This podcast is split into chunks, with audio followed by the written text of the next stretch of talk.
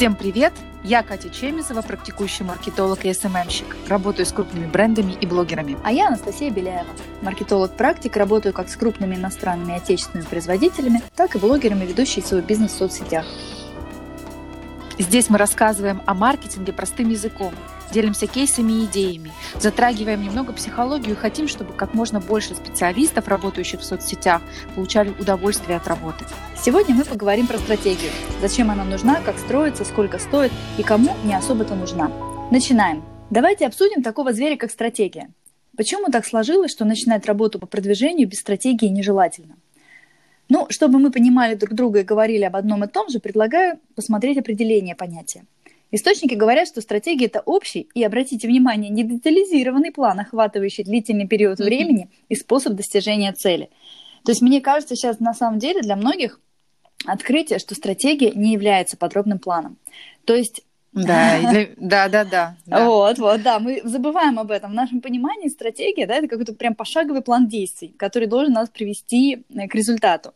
Но э, если говорить уж по-простому, э, задача стратегии – это глобальное планирование по достижению цели в перспективе. А вот уже способы реализации, да, то есть детальный план достижения этой цели – это уже тактические, тактические пути. Поэтому, когда ты начинаешь новый проект, стратегия помогает понять, откуда ты идешь, твоя точка А, и куда ты хочешь прийти, в какую точку Б, и дает понимание, за какое время ты сможешь туда дойти, какие возможные угрозы по пути могут возникнуть. И вот для этого стратегия как раз и подходит. Слушай, Настя, ну тема крутая, но мне кажется, значение стратегии в примычном понимании плана действий переоценено. Ну что ты имеешь в виду? За свою многолетнюю практику я создала очень много стратегий, начиная от экспертов в Инстаграм до крупных коммерческих проектов. Я знаю, что за стратегии готовы платить, начиная от 15 тысяч рублей. Это самый нижний порог, ну, где-то до 250 тысяч рублей у блогеров в Инстаграме.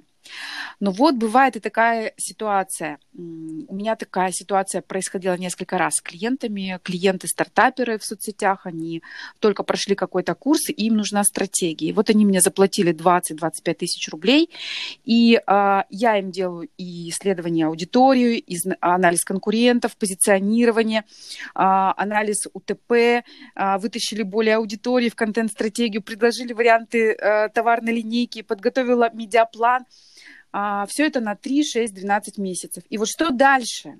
А дальше, когда я им это говорю, у них начинается ступор. Они не понимают, каким образом это реализовывать. И здесь э, я в какой-то момент осознала такую вещь что стратегия это очень хорошо, если ты знаешь, кто тебе будет ее дальше реализовывать. Либо ты сам, либо команда специалистов. Но когда ты только начинаешь работать в соцсетях, и ты думаешь, что ты наймешь человека, который тебе пропишет стратегию, и это будет волшебная таблетка, здесь происходит ошибка. Дальше, конечно, а, я с ними либо работала как, ну, как ментор, как сопровождение, либо они сами работали по этой стратегии. Если честно, то чаще всего это были такие неудачные а, попытки работы с этой стратегией. И поэтому, конечно, очень важный вопрос, кто этим будет заниматься. И еще раз подчеркну, что для большинства нужны дополнительные специалисты, так как а, возникающий для продвижения объем работы в одиночку вывозить очень сложно. И возникает необходимость в исполнителе. Скорее всего, придется нанимать СММщика, либо копирайтера, либо технического специалиста, либо маркетолога, да, или вот э, еще один абсолютно нормальный момент. Ты начинаешь работать по плану и видишь, что основной отклик идет не от тех сегментов аудитории, кто, ну вот как ты ожидал, да, или что контент, который придумали, а, не заходит, а заходит другой, или еще интереснее, ты принял решение видоизменить свой продукт. Что тогда делать? Ну, Кать, тут хочу еще раз просто заметить, что стратегия – это не план пошаговых действий, это скорее просто вектор, который не дает сбиться с пути к цели. Поэтому вот когда человек стратегию заказывает, хорошо бы, чтобы он об этом помнил. И да, ты права, что могут происходить различные изменения, это нормально, потому что в перспективе краткосрочной наши действия определяются обстоятельствами и условиями, в которых мы существуем. Но для долгосрочной перспективы важно организовать ситуацию таким образом, чтобы критически не отклоняться от основного вектора. И это и есть стратегическое измерение. Для продуманных людей, которые хотят понимать, куда двигаться, видеть свой горизонт действий там, в перспективе нескольких лет, там, 2-3 года, стратегия для них просто необходима, потому что это пресекает появление хаоса. Если рассматривать диджитал-стратегию, то она включает конкретное описание того, что нужно сделать для достижения целей. Вот давай, давай сейчас ты расскажи, пожалуйста, что обычно входит в твою стратегию. Да, смотри, в диджитал-стратегию входят цели проекта, да, они должны быть измеримые. Чаще всего это по смарт-модели делается, да. Анализ рынка и конкурентов, а, позиционирование, продуктовая линейка, поиск УТП, уникальное торговое преимущество – Описание целевой аудитории. Модели генерации идей для публикаций. Пример медиаплана. Но все равно все эти блоки подвижны, а, потому что меняются, например, обстоятельства, и жизнь не стоит на месте. Конечно, если мы проанализируем а, аудиторию да, и сделаем контент-план а, для этой аудитории, мы будем работать с этой стратегией. Ну а вдруг мы поймем, что болит у нее что-то другое у этой аудитории, да, или что аудитории нужен совершенно другой продукт. Понимаешь, да?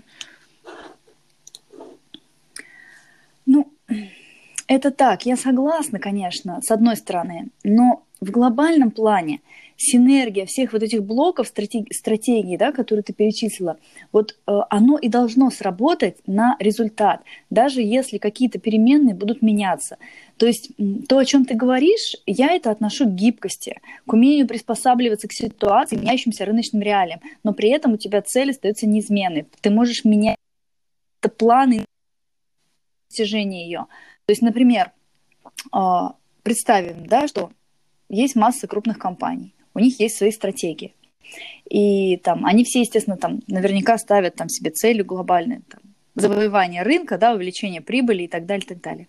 И вот некоторое время назад у нас случилась пандемия, о которой, ну, никто не мог предположить, что ситуация будет так развиваться, да, там самоизоляция, снижение банковской ключевой ставки, там изменение различных факторов. Стратегия этих компаний изменилась.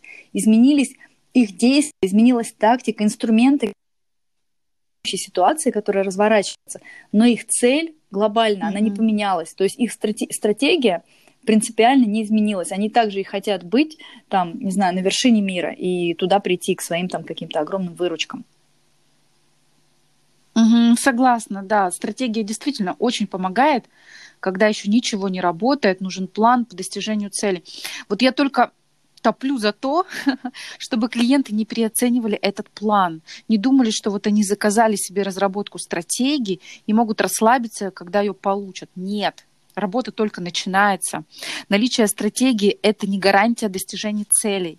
Я вообще считаю, что создание документа без понимания, как ты будешь по нему работать, это выброшенные деньги вообще, просто ну, мертвый Согласна груз. здесь с тобой на сто процентов. Э, просто купить себе стратегию ради того, чтобы она была совершенно бессмысленное занятие. Карта, она показывает, куда двигаться, но если по этой карте не идти, то ты никуда и не придешь. И просто купить эту карту, положить ее в шкаф и думать, что теперь у тебя все получится, ну, это наивно со стороны клиента, поэтому ошибочно полагать, что когда он получает ее, то, в общем-то, на этом его функции закончены. Дальше все само собой как-то и пойдет. На самом деле начинается только все самое сложное на этом этапе, когда нужно теперь реализовывать, что как бы делать некие действия, чтобы прийти к этому результату. Да, согласна. Вот я просто вспоминаю а, себя же там четырехлетней давности, когда а, писала стратегии просто по заказу экспертов в Инстаграме, да, и они просто заказывали вот эту дорожную карту. Но э, я ее писала, делала, а потом э, появлялось пони- понимание того, что дел, ну, работать над этой стратегией некому. Сам эксперт не обладает теми компетенциями по написанию контента, по продвижению и так далее. То есть, э, ну, и что? Я сейчас понимаю, что на самом деле я немножко так была не права с этими клиентами, что брала это в работу и дальше их не сопровождала. Ну вот. да, на самом деле стратегия это очень глобальный документ, и вот по своему опыту тоже могу сказать, да, для некоторых клиентов, кому я им писала, мне кажется, что в некоторых случаях люди просто теряются, когда они видят весь этот объем информации, и дальше это все надо реально как-то вывозить. Нужно двигаться, чтобы прийти к этому, а это сложно. И вот мне кажется, я тоже наблюдала эту ситуацию, когда люди просто теряются, теряются в реализации да, и начинают теряются. дальше плыть по течению, да. так же, как они плыли. То есть, по сути, эта стратегия им ничем не помогла. То есть они вот тут как раз та ситуация, когда они взяли эту карту, положили ее на полочку, поставили галочку, что она как бы у меня есть, но пошли дальше тем же самым путем, которым они шли. К сожалению, это не редкость. Да, ну потому что да, потому что они впадают в такую фрустрацию, а что, а как делать, это так много, это так э, долго. И да, здесь, конечно, нужна либо СММщик, либо команда, которая тебе поможет шаг за шагом осуществлять, осуществлять этот план. Слушай, ну вот мы сейчас говорим про совсем маленькие бизнесы, да, которые существуют в Инстаграм, про экспертов и так далее, либо про инфобизнес, да. Но вот Полагаю, что в крупном бизнесе может быть по-другому. Ну, что касается крупного бизнеса, тут тоже у всех по-разному. Многое зависит от того, как бизнес создавался и какие методы и привычки ведения бизнеса у ключевого руководителя. Потому что у каждого, за каждым бизнесом, крупным и не очень, стоит своя история. Да? Где-то он случился угу. случайно, да, повезло, где-то законно, а где-то не очень законно, да, и от этого во многом идет модель управления этим бизнесом, поэтому все неоднозначно, но точно, что работает, это правило, э, что рыба гниет с головы. Вот этот э, принцип работает безотказно, в том числе и в хорошем смысле. То есть, когда у руля грамотное руководство, а, оно дает правильные посылы и действия, и они распространяются на всю структуру. Согласна. Вот, поэтому 100%. не могу говорить э, за большинство и вообще за всех, естественно. Но у всех по-разному. Действительно, в крупном бизнесе даже я уверяю, что можно найти компании крупные без стратегии. Я говорю, многое зависит от того, как у них исторически сложилось эм, построение бизнеса. Это многое определяет. Ну, это в наших российских реалиях. На Западе, думаю, что не так. Сейчас, конечно, тема стратегии вообще входит в моду, и даже такая профессия угу. появилась, вот называется digital стратег. Эм, это специалист, который разрабатывает стратегии продвижения с помощью цифровых технологий, там, медиаресурсов. Но учитывая то, как сейчас развивается онлайн, однозначно эта работа будет набирать популярность.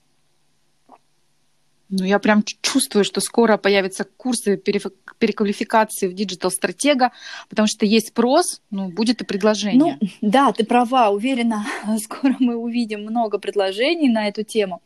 Но чтобы реклама не обещала, какие возможности, там золотые горы для специалистов, потому что их немного, мне кажется, всегда нужно помнить, что не каждый способен владеть этой профессией, потому что стратегическое мышление — это не знаю, можно ли сказать, что это особый дар, его можно развить, но в целом, да, есть две модели мышления. Мышление солдата и мышление разведчика.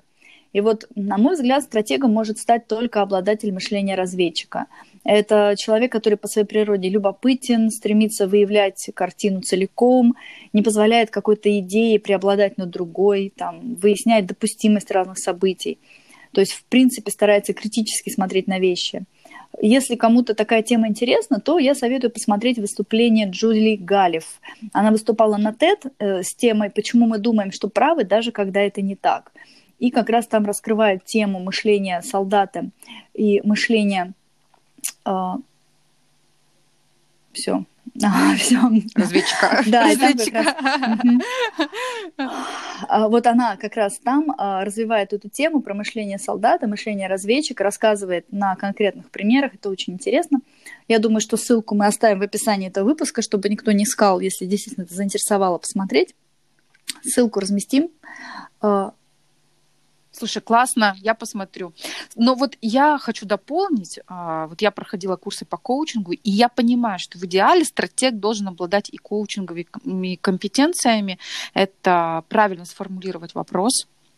А, и причем вопрос, а, он должен понимать, кому он обращается с этим вопросом. И этот же специалист должен уметь погружаться в глубину проекта, понимать, совпадают ли желания заказчика с возможностями, ну и еще, конечно же, рассуждать критически. И вот, кстати, когда ты читала, что в управлении Google и LinkedIn ставят цели не по модели SMART, и меня это очень удивило, а по OKR-модели, эм, в переводе на русский это цели и ключевые результаты. То есть важны цели и результаты, да, вот о чем мы вообще все время сейчас говорим с тобой, да, а, и тут как раз можно ставить краткосрочные цели на 1-3 месяца, и в зависимости от фокуса внимания, от изменений на рынке, да, ну, менять этот фокус. И вот как раз в пандемию-то все поняли, что долгосрочное планирование имеет недостатки. Да, давай теперь резюмируем. Давай. Итак, Стратегия – это карта, по которой вы движетесь к цели. Реализация стратегии осуществляется через решение промежуточных задач. Наличие стратегии не панацея для успеха, потому что только действие приводит к результату. Поэтому, когда клиент заказывает стратегию, это только начало его большого пути. Поэтому не стоит переоценивать роль стратегии. Это не гарантия достижения целей. И если у вас есть сомнение, что вы будете действовать далее самостоятельно, выполнять все поставлены перед вами задачи, подумайте, нужно ли вам вообще браться за разработку стратегии. И как во всем есть свои плюсы и минусы, так есть плюсы и минусы в краткосрочном и долгосрочном планировании. В любых вопросах важно сохранять критическое мышление и баланс. Золотую середину никто не отменял. Оставляйте свои комментарии и оценки, а в следующий раз мы поговорим о клиентах, их видах и как взаимодействовать с токсичными клиентами. До нового выпуска. Пока! Если вам понравилось нас слушать, пожалуйста, оставляйте комментарии, подписывайтесь на подкаст, и мы будем ждать нашей следующей встречи. Да, всем пока-пока, обнимаем.